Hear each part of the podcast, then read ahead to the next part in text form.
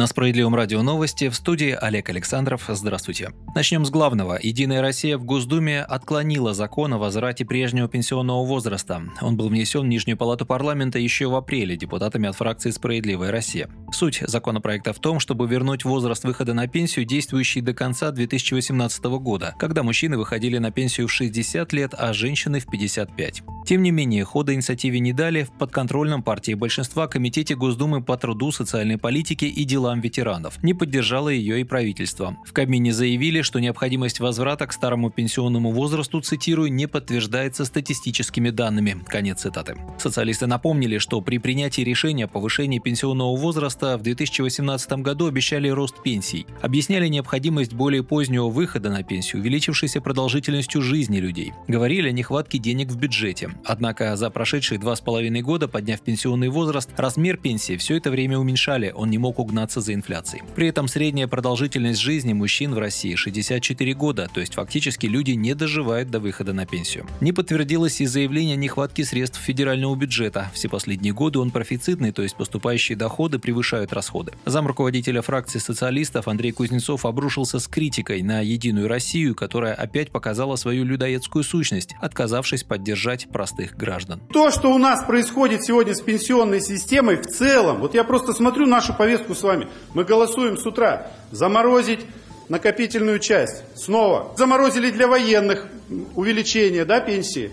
Отказываемся возвращаться вообще к разговору о, повыш... о возврате пенсионного возраста. И в этой ситуации вы хотите какого-то единства от народа. Лично я получаю все время сообщения эти что опять Дума сошла с ума государственная. И когда приводят вот эти вот аргументы, говорить нечего. Дальше. Говорили, мы хотим, чтобы у пенсионеров увеличилась пенсия. Этого не происходит. То есть реформа не достигла своей цели. Но при этом вы ударили 13 миллионов человек, которые не доживут до пенсии. Вы их просто ударили на отмаш и выкинули за борт. Ради чего? Ради того, что сегодня пенсия снижается в реальном выражении. Давайте посмотрим на то, что нельзя важные вопросы задвигать, потому что крышечка, она кипит, кипит, а потом слетать начинает. Нужно пенсионный бардак, который у нас в стране происходит, его нужно исправлять. После того, как Дума большинством голосов отказалась снижать пенсионный возраст, предложенный «Справедливой России», социалисты заявили, что не отступят и вновь внесут соответствующий проект закона на рассмотрение российского парламента.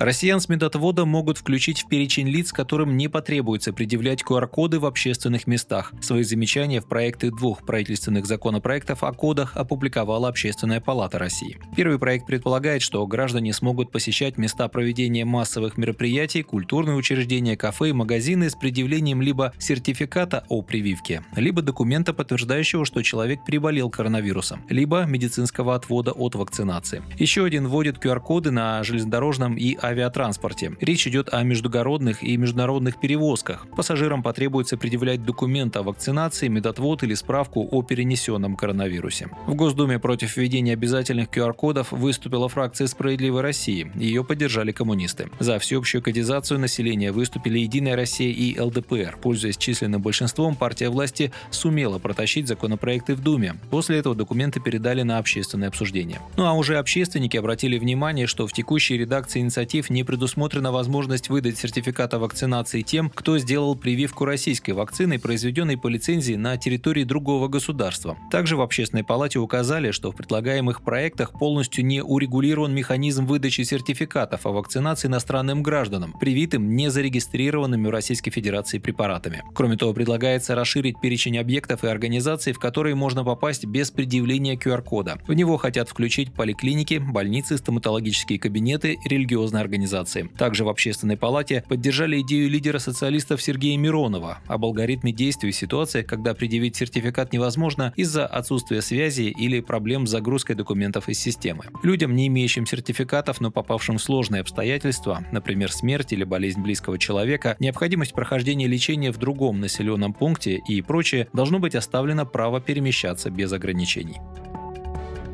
Получение полисов ОСАГО и КАСКО предлагают упростить. Сегодня в Госдуме профильный комитет поддержал поправки к закону о противодействии легализации или отмыванию доходов, полученных преступным путем, и финансированию терроризма. Они снимают необходимость идентификации автовладельцев, если стоимость страховки не превысит 40 тысяч рублей. Сейчас этот порог составляет 15 тысяч рублей. Кроме того, предлагается разрешить использовать для подтверждения личности при проведении денежных операций водительское удостоверение. Предложение о повышении порога стоимости полисов вариантов для всех видов страхования внес в правительство председатель комитета по финансовому рынку, депутат фракции «Справедливая Россия за правду» Анатолий Аксаков. Кстати, в ближайшие три года планируется сохранить действующие тарифы на обязательное социальное страхование от несчастных случаев на производстве и профессиональных заболеваниях. Соответствующий закон Госдума приняла на пленарном заседании 9 декабря.